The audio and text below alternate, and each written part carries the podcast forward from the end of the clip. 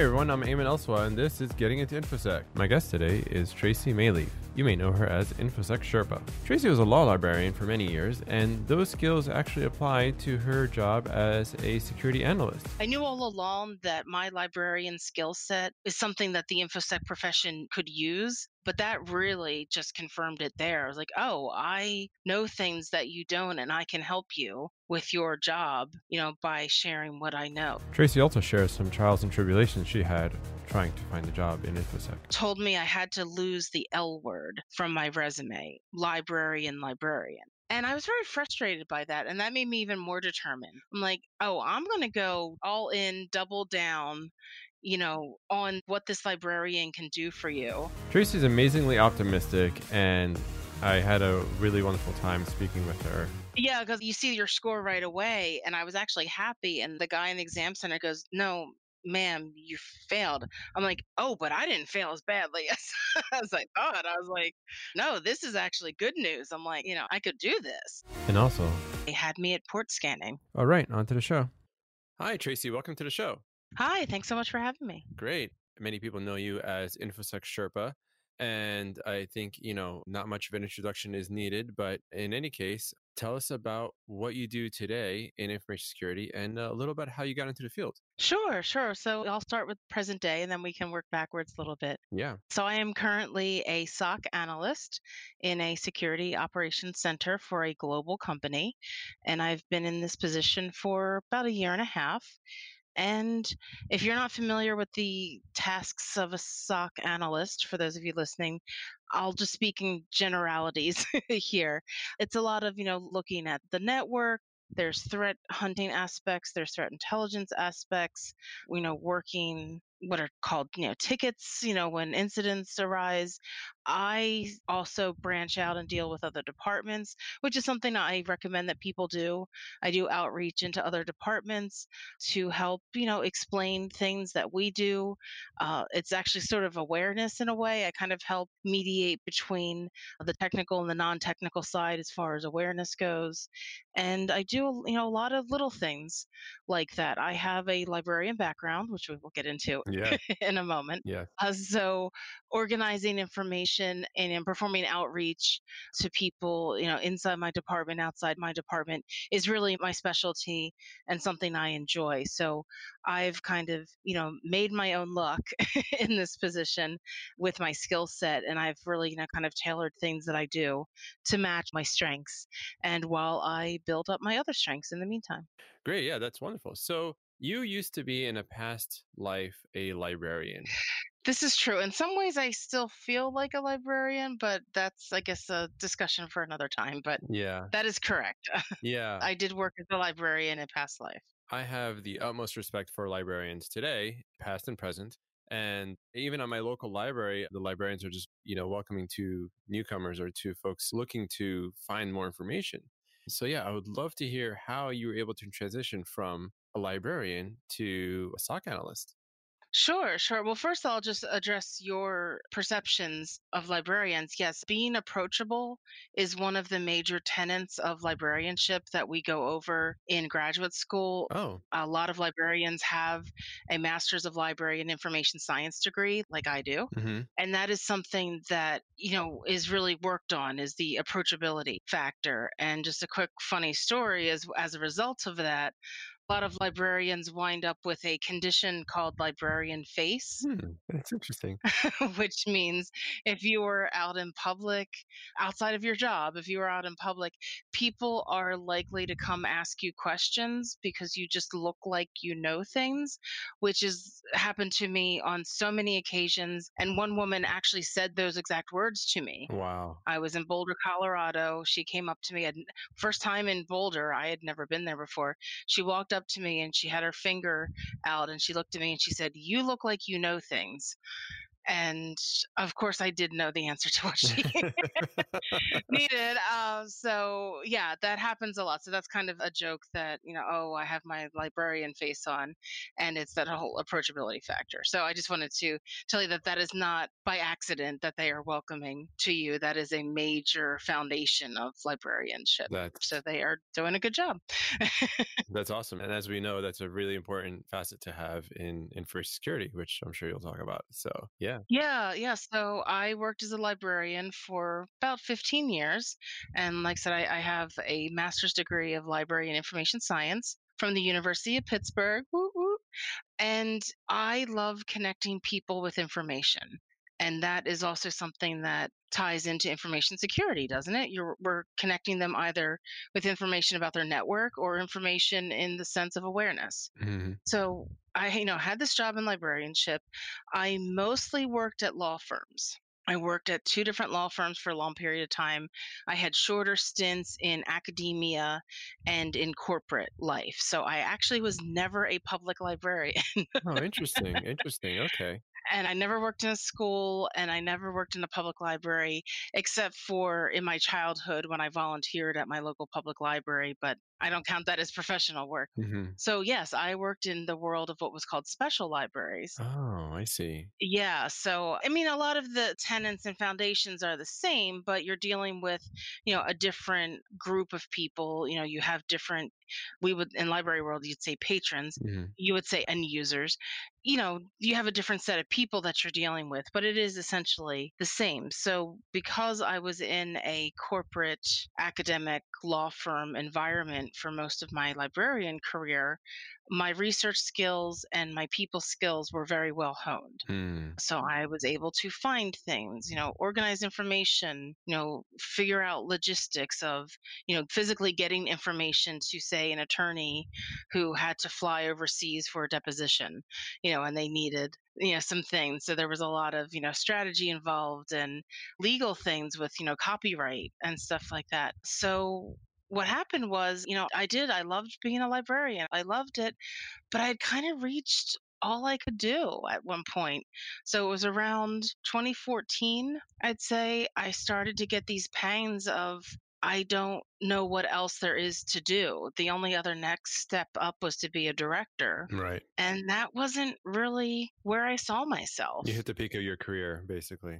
Yeah, and it kind of got depressing a little bit because, you know, I worked so hard to get to that position I had, which was, you know, I had my own office, I had floor to ceiling windows, I was in a center city, Nice. Philadelphia, you know, high rise building. Yeah. And, you know, I had nice perks with the law firm and, you know, good salary and everything. And I felt too young to be in a rut. Mm. You know, I was like, wow, I worked really hard to get to this position and I'm here. Okay, what do I do now? Right. So I had a lot of teary commutes on the train in and out of Philadelphia. You know, I'd put my headphones on and stare out the window and listen to music and, you know, not like ugly, open, sobbing, crying, but, you know, some tear or two rolling down because I just, I felt stuck. So, Hmm. How long did you have this feeling for? um, maybe like the last half of 2014, I should say. Like six months, a year, something like that. Yeah, probably like it was towards the end, end of 2014, and that's Okay. that's pivotal to my story because what I did on New Year's Eve that year, December 31st, 2014, it clicked in my head of I am going to declare 2015 the year of my career. And what that meant was, and I still hadn't even thought of InfoSec yet. That was still down the road. Right. I just decided that on New Year's Day, I was going to redo my resume, redo my LinkedIn, uh, you know, search for jobs, apply for jobs. I just wanted to see what else was out there hmm and how else could I improve myself. So, in the midst of all this, I read an article from Entrepreneur Magazine called How to Future Proof Your Career. Mm. And that's also what was weighing heavily on my mind because there was a lot of law mergers going on. You know, the economy was in flux at different times during my law firm library career. Mm. So I did not have confidence that I could have longevity as a law firm librarian. And I wanted to be in the driver's seat and not a victim of the economy, Mhm. you know, and of downsizing or a merger.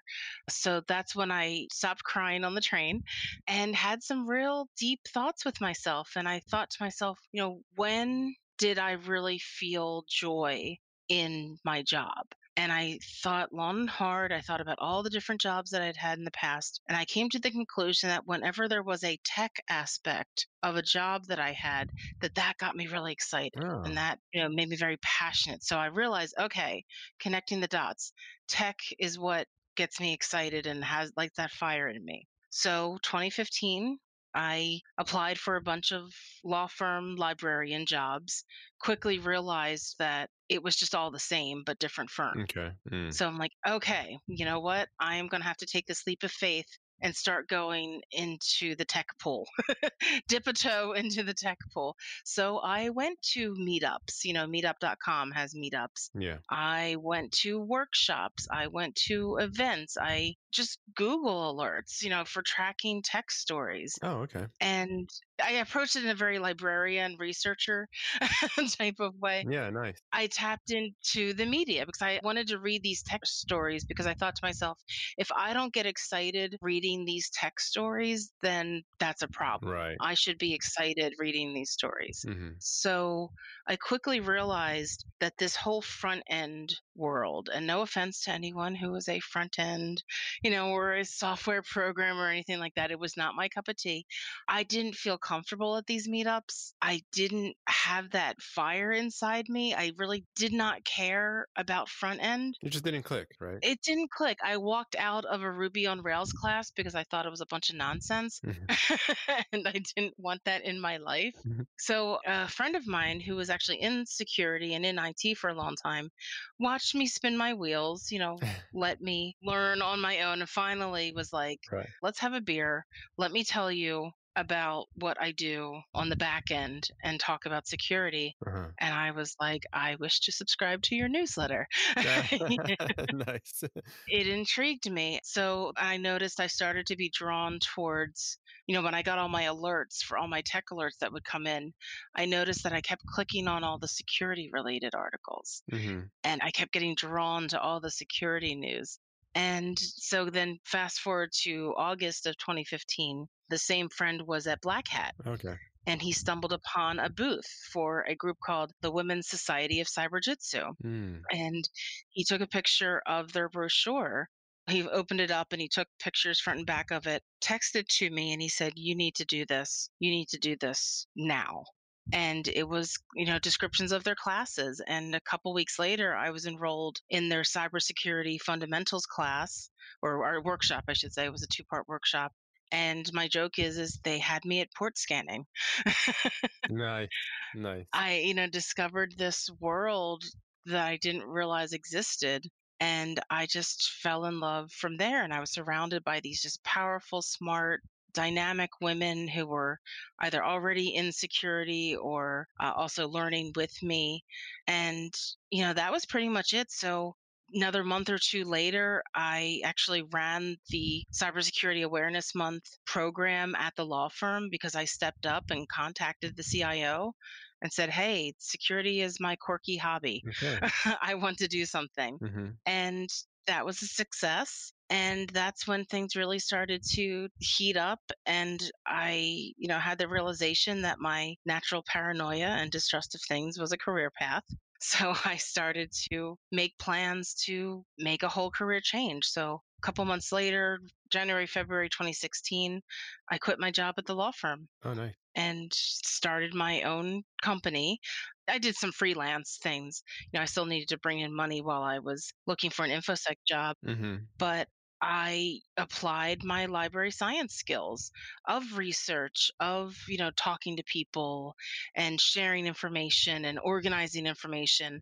I was able to get clients in the infosec sphere. Oh, okay. I was able to go to many conferences. I went to so many conferences in 2016 just to learn and absorb and network. How was it going to your first conference? Which one was my first conference? Let me think. Hmm. I'm sorry, I'm trying to remember. I think it was B-Sides Philadelphia Okay. was my first conference, if I'm remembering. You spoke there too, I believe, right? I did. Am I getting the timing right? Yeah, I think that was 20. Yeah, because my first big one was ShmooCon, Okay. but that was 26. No, okay. So B-Sides Philadelphia, yes, was my first conference, and I spoke at it. And yes, it was intimidating, Mhm. and it was it was scary. But this is what happened. So I decided to play to my strengths, hmm and I did an OSINT talk. It was basically about you know how to research on social media, you know how to locate some other things online, all from the GUI perspective, not from the command line. hmm Now, I was very intimidated by this because I thought I am in a room full of people who could, you know, write scripts and scrape pages and do circles around me. So I remember laying the groundwork early on in my talk saying to them, like, yes, like you may know how to scrape web pages, but I'm going to show you how to do things the GUI way because I had a lot of people telling me, well, there's a lot of functionality with GUI that you can't just you can't get from command line Yeah. and people don't realize that. So I kind of laid that out there. And then within a few minutes of my talk, kind of just engaging the audience, asking for a show of hands of who knew what. And I asked them what I thought were very fundamental questions. And at a room of maybe 100 people, maybe three people raised their hands and knew different things that I was talking about. And that gave me immediate confidence of, oh, I know stuff that they don't. Mm-hmm. And by the end of my talk, I had, you know, some guys come up to me and, you know, say to me, like, I learned so much. I didn't know that these things existed. I didn't know this functionality of this one site. And it really just was a great boost. I was like, oh, you know, I knew all along that my librarian skill set is something that the InfoSec profession could use. But that really just confirmed it there. I was like, oh, I know things that you don't, and I can help you with your job, you know, by sharing what I know. So that was really, yeah, what that was like. That was an amazing experience. That's wonderful. When you were applying for speaker, submitting CFPs, have you done that before? Or how did you get to submit CFPs? Because for those out there trying to break into information security, I think some people say, you know, try to speak or try to attend conferences. What would be your advice looking back on your experience? Well, I wasn't new to speaking in the library world. I had given a lot of talks. So that aspect wasn't new to me at all. hmm But, you know, there are pros and cons to being a speaker. hmm Let's face it, you know, there is there is some joy in going to a conference and just being a civilian. Okay. Yeah. you know, especially if you're new to something. But, you know, again, if you're going to go there and be a speaker, you know, you definitely want to present something that you're very well versed in. Okay. I don't recommend that people try to present on something that they've just learned. hmm I don't know that anyone would do that, but in case someone, you know, maybe is a little too overconfident, hmm perhaps. Well, let me ask you, have you always had the entrepreneurial spirit? Because, you know, it must have taken a lot of guts to quit your job and then start the business, try to find clients and then, you know, go on that path, right? Because you're still not fully into, you basically created your own path. Oh, yeah. So talk a little about that. Yes, I've always been like this. hmm Okay. um, I used to call it intrapreneurial spirit because it just meant the attitude that I had working, say, inside a law firm. You know, I had all those qualities of an entrepreneur that, you know, go get 'em attitude. But, you know, I wasn't hustling for jobs because I already had a job. hmm So, yeah, I used to call it this entrepreneurial spirit. So, yes, I would be very proactive, you know, doing outreach within my own company and, you know, creating opportunities for myself. So, yeah, I mean, and it wasn't like it was on a whim. I didn't up and quit one day. It was a process. And, hmm you know, my spouse and I, we looked at the financials of it. And, you know, I'm grateful that my husband, you know, was supportive of this. And also that just financially we were able, you know, to have me take this cut in salary, which I always saw as temporary, which hmm that was never a thing. So, yeah, it does require some planning Right. financial planning on your part. And, you know, the reason why I did start my business is just because I needed to have some sort of income while I was doing all this learning and InfoSec networking. Yeah. But I was able to spin it in such a way that I was able to then get clients in InfoSec and kind of combine the two things. Uh, so That's really useful. yeah, that's just kind of part of who I am. Yeah. There are a lot of folks that try and change careers and they're kind of stuck because they want to change career, but there's that gap, you know, where pay where they need to fulfill and keep maintain that gap or whatever it is. So thank you for sharing that. That's I think that's good context for folks to understand that you didn't just, you know, up and quit. It was a process, right? Oh, yeah, I didn't, you know, stand up one day and say, you know, I've had enough. I'm out of here. No, it was very methodical, a lot of planning. But yeah, I mean, believe me, when I typed up my resignation letter, my hands were shaking. Oh. And I remember walking down the hall to my boss's office to give it to her. And I just remember, you know, my hands were shaking because, you know, I was taking a big step, but Yeah. I had a passion and still have. hmm I discovered this passion for tech, for InfoSec, and I wanted to pursue it. hmm So it was also, you know, excited energy too, not just nervousness. I mean, I do not regret my move whatsoever. That's awesome. But yeah, if you discover that that is your passion, then you need to go for it and to plan for it because I was adamant that I would not be victim of a downsizing. You know, hmm my professional fate was going to be in my own hands. And I was adamant about that. Absolutely. I will not be a victim of the economy.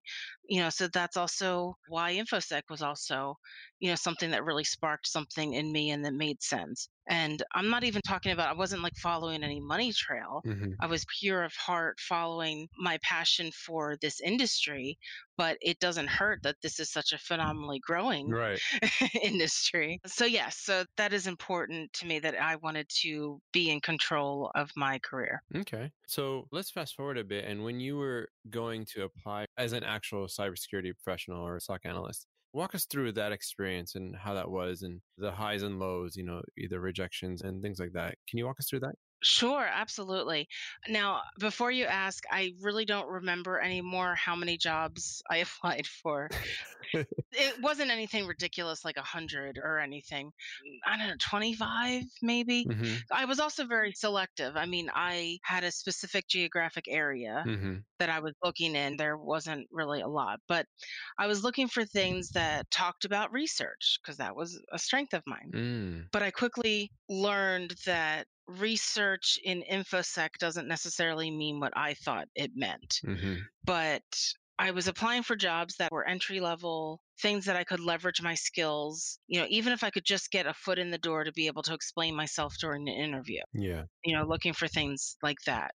I looked at some awareness positions as well, but I really wanted to do something that was more technical. You mean security awareness? Yeah, sorry, security awareness. hmm I didn't see many of those, but if I saw anything that had to deal with security awareness, because I knew that it meant interacting with people and things like that. Right. The bottom line is, I was looking at jobs not by their title or anything, but you know what the requirements were, because I wanted to know if there was a job that I could leverage my skills. Basically. So I applied for a lot of positions, and what was getting very frustrating is that I could tell that I was getting rejected automatically by the screen readers or the scanners. I could tell that people, like humans, weren't even looking Oh. at my resume Mhm. because of the timing. Things, rejection emails were coming very quickly after submitting. One of them was literally in the middle of the night. I think I stayed up late one night and submitted one at midnight. And then, like at 2 a.m., I get the rejection email. Wow. And it was for something that was in my time zone. And I'm like, no, nobody looked at this. And that one really hurt because that was listed as a researcher job. I believe it said something like, you know, strong research skills Mm. required. And I was like, hello. you know, Wow. this is, is me to a T. So you didn't have the right keywords in your resume? Is that what it was? Yeah, I didn't have the right keywords. I met with someone from, I don't want to say what company, but it's one of the large, well known consulting firms, hmm told me I had to lose the L word from my resume library and librarian. Oh. And she told me, you know, no InfoSec person is going to hire you with the word librarian on your resume. And I said, well, I can't remove it. It's in the name of my master's degree and it's my title. I mean, keep in mind, I was in law firm libraries for 10 years. Mm. Like, I can't not list the library jobs. Right. And I was very frustrated by that. And that made me even more determined. I'm like, oh, I'm going to go all in, double down, you know, on what this librarian can do for you, sort of thing, because I was offended. I was like, I worked hard to get that master's degree and to attain everything that I achieved in library world. And here's this woman just saying, oh, just hide it, call it something else. Hmm. And that made me really angry. And, you know, hell hath no fury like a Sherpa scorn because.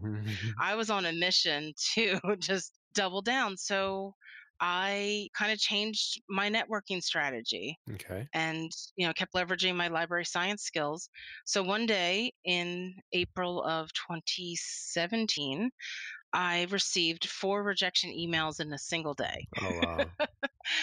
and i lamented to a friend you know a new infosec friend that i had made i lamented to him what do i have to do to at least just get in front of someone so that i can explain what skills i have and what i can offer Mhm. and he said, Do you mind if I post about you on my social media? Hmm. And I just thought, couldn't hurt. Okay. Why not? Go for it. Go for it. Next thing I know, I get a tweet from my now boss saying, Oh. Oh, okay. Yeah, I didn't realize you were looking for a job. I'd like to talk to you. So, about two weeks later, I had an interview. And about a month after that, I started at my current job. Okay. So that's why I talk about networking, beat that drum of networking with people, because if I hadn't networked in that friend, hmm you know, I wouldn't have had him as a confidant to use as a sounding board when I was feeling really frustrated that day. Yeah. And then, you know, he in turn did that for me and you know, literally got me my current job in InfoSec.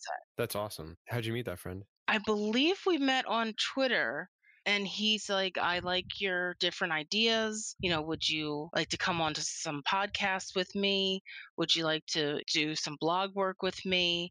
We eventually met in person at one of the conferences I attended, but yeah, he was just paying attention and he was like, I like your skill set. I see something in you. I think you're going to be good at InfoSec and I want to help you with that. Hmm. So it was all through Twitter That's awesome. that did that. Yeah. So looking back, is there anything you would recommend to the Tracy of 2016, 2017, or whichever to help shorten that path into information security that you took?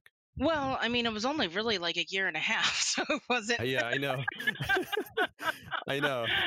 Uh, it was. It wasn't that long. To some people, it would feel it could feel like an eternity. Yeah. No. Fair enough. I mean, because of the other jobs that I had, I don't regret that year and a half at all, Okay. to be honest. But yes. so to your point, I probably would have buckled down a little harder with getting some certifications like Net Plus and Security Plus. I did go through some Net Plus cl- training classes. I did sit for the exam, but unfortunately, it was very soon after a family death, Oh, and I wasn't able to postpone it. I was like up against the deadline. sorry to hear about that. Yeah, it was just terrible timing. And, but on the bright side, I did fail, Mhm. but I did not fail as badly as I thought I would have. Always on the positive. That's awesome. Yeah, because you see your score right away. And I was actually happy. And the guy in the exam center goes, No, ma'am, you failed. I'm like, Oh, but I didn't fail as badly as, as I thought. I was like, No, this is actually good news. I'm like, You know, I could do this. That's awesome. Yeah, he was like, Um, okay, lady. I'm like, yeah, so in hindsight, I do wish I had buckled down a little more. I think having those certs probably would have got me past some of the screeners. But again, I don't regret the path that I took. hmm But yes, if a year and a half is a little bit too long for someone to do, then I know there's a lot of disputing ideas about certifications. Right. But specifically, if you're someone like me who does not come from a technical background, hmm you come from some other background, having the certifications is what people want to see because they need to have some sort of I guess to talk like in the uh, vernacular of the kids these days, they need to see some receipt Mm, that you have at least some ability in this new profession, this new industry. So that's, you know, one thing that I probably could have worked harder on in hindsight. yeah, that's fine. I think, you know, sometimes you're changing a whole career to a new career. I've heard of folks taking about a year to two years, but there's no average. It could be faster, it could be shorter. But thanks for sharing that. That's pretty cool. So, Tracy, you mentioned the workshop that you attended. Can you tell us more about that? Was that a local workshop that you attended or was it online? It was about two hours away from where I am in Philadelphia. It was held at the University of Maryland. The Women's Society of Cyberjutsu is basically like a Baltimore, DC, Washington, DC area thing. So I did do a lot of driving mm. for different workshops I took of theirs. I was probably the one coming furthest away. So, but it was worth it. I mean, it was, I say it was about three hours. So there was a period of time where I spent six hours a day driving just to go and you know and take different classes with them. hmm Was that worth it? Yeah, it was definitely worth it. Absolutely. Great. And what are the things that you learned in that workshop, for example? Well, the cybersecurity fundamentals is just like it sounds. It was very basic introduction. We learned about port scanning. I mean, I learned about ports to begin with. Yeah. We also learned a little bit about steganography, it was really like a it was a buffet. hmm It was just a little bit of a lot of different things. I remember we did one exercise where we had a just like a JPEG that we were told to put into our trash on our laptops and then empty the trash and then we were walked through an exercise of how to retrieve things that were emptied out of the trash. hmm So some very basic forensics and things like that. It was really meant to be like a sampler sort of class. Foundational class, right? Yeah, yeah. So I like said, it feels like a blur now. It feels like so long ago by now. hmm So I took that class with them. That was a two part class. Later, I took, I don't know, just very like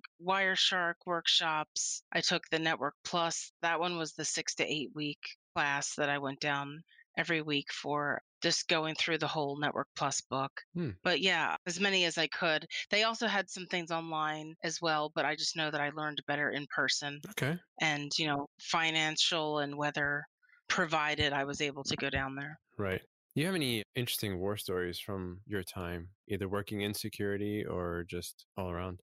any war stories yeah i feel like i haven't been around long, long enough well i can think of one there's one i can only really speak about in vague terms hmm you know hashtag opsec Yeah. but there was one day when well actually here i can think of two good stories that are good for beginners Sure. So I'll tell the first one where I noticed that something was going a little screwy on the network, but I couldn't really identify what the issue was.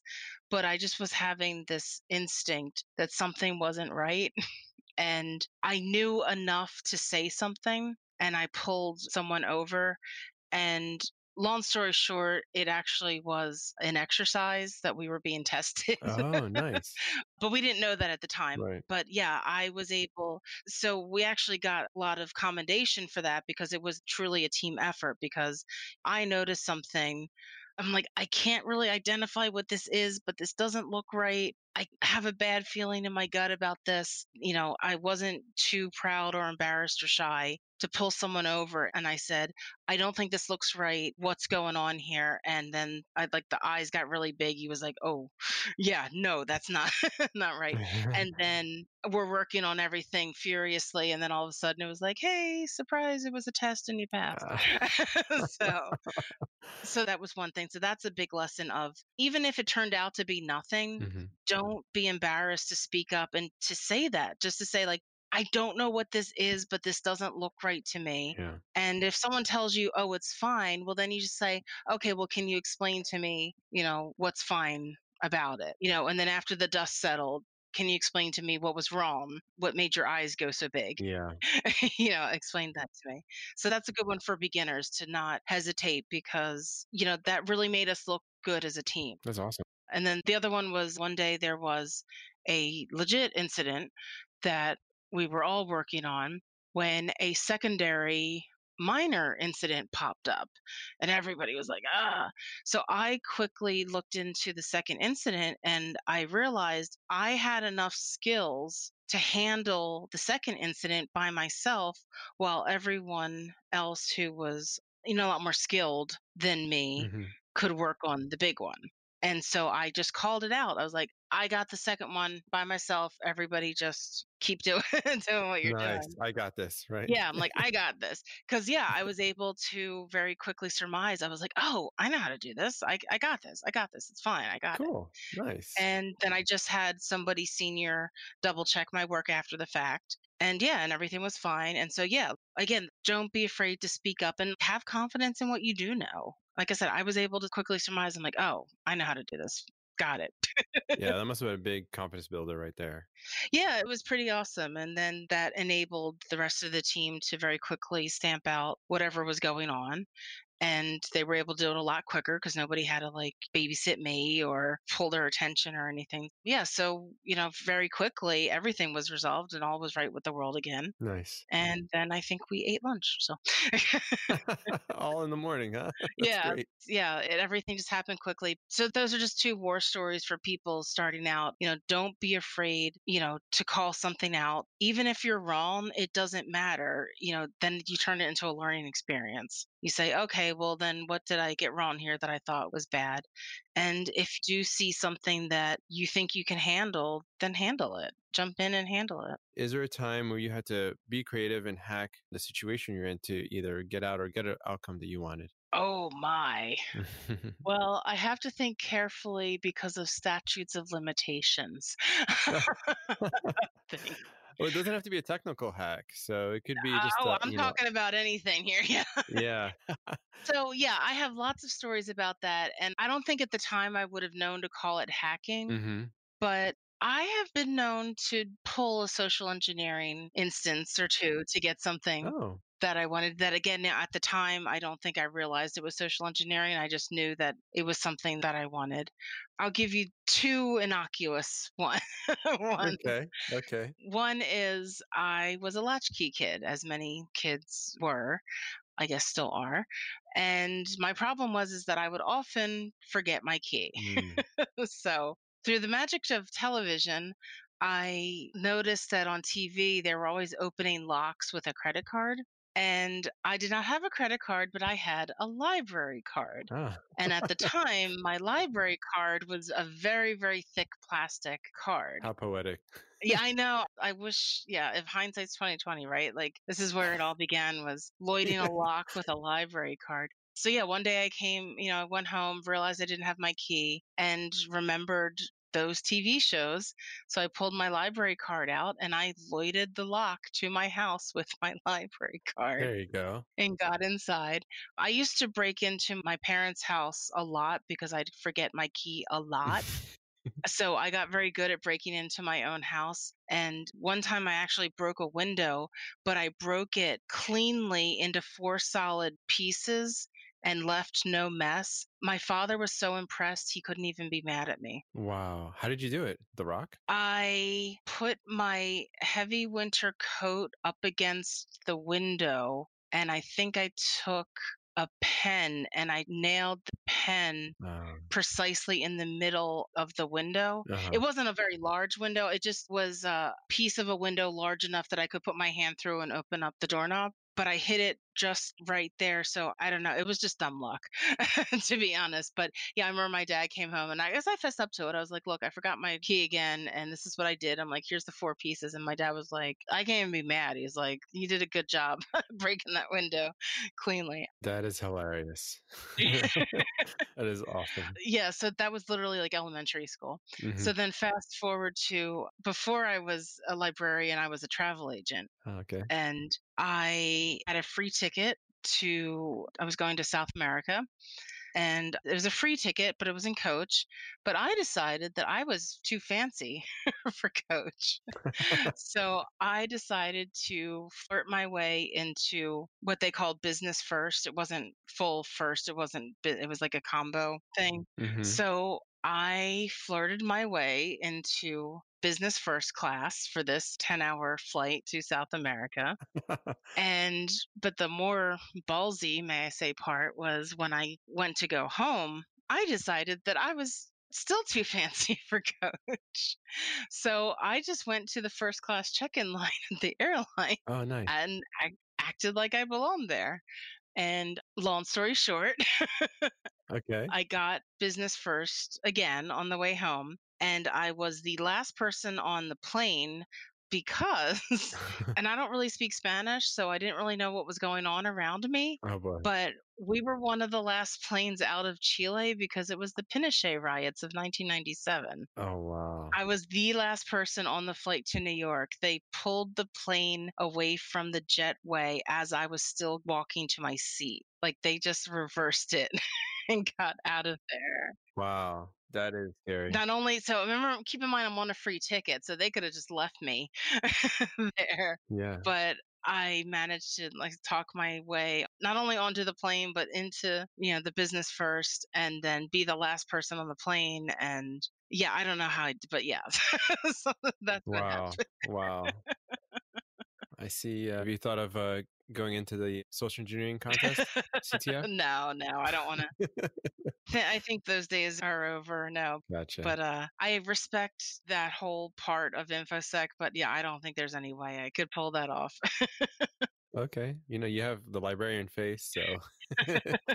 yeah, yeah. but yeah, so that's you know, call it hacking or social engineer, you know, whatever you want to call it. There are times when something comes up and you know you need to get things done, so you get things done. Yeah. Nice. and what was your exposure to technology when you were younger? Uh, we didn't have a computer in the house until I was, you know, an adult. So we didn't have a computer in the house. So yeah, not really. I mean, we really didn't have. I think I had some toy computer Mm-hmm. that I was given, like legitimately like a toy. Mm-hmm. And nothing was ever discouraged, but it wasn't necessarily encouraged.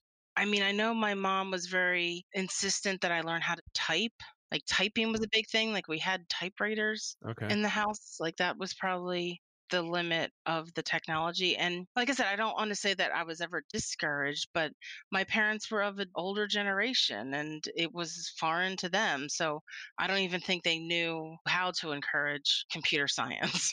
so okay. Cool. so I'm not blaming them. I just think it was just foreign to them and it wasn't something they necessarily thought to encourage. And, you know, and I was the youngest, you know, youngest are pretty much like free range. They're kind of left, Mm, kind of left alone. yes, I'm familiar with that. Yeah. so yeah, no, I'm in awe of when I hear people tell stories of, oh, my dad and I worked on this motherboard together and blah, blah, blah. And I was was like, yeah, that is not my experience. Okay. Cool. So, do you have any parting words and advice for folks out there looking to get into infosec? I would say a couple things. You know, first, know yourself. Do you have a passion for this? Are you getting into this for the right reasons and the right reasons of things that resonate with you? You know, is this something that you want to do? Is this something that you like? Will this make you happy? You know, I see Marie Kondo's in the news again, you know, does the idea of infosec bring you joy? because if you're not interested in this, then you might just be spinning your wheels for nothing. Really, you need to be invested in this. Second, I would say to network with people. You know, a lot of people might be shy or, you know, have some sort of social awkwardness. There are things that you can do to still network with people. Maybe you just network online or, you know, work on your social skills. But however you do it, online or in person, get to know people you know ask questions just make connections with people because that's what's going to help get you around all those filters and all those roadblocks that seem to be in the hiring process so you really need to get to know people and third stay on top of things know what's going on expect to go into an interview and have to talk about the latest malware that might be in the news that morning that's what happened to me the day of my interview was the day that WannaCry happened. Oh, wow. Yeah. So when I drove to the interview, I remember going over in my head, listening to, I found a podcast already or some news or something. Mhm. But I remember going over in my head the details that we knew at that time of WannaCry because I knew it was going to come up on an interview. Right. and sure enough, it did. And I thought through my answers ahead of time. So be up to date on what's going on. Keep an eye on the news and be prepared to talk about it.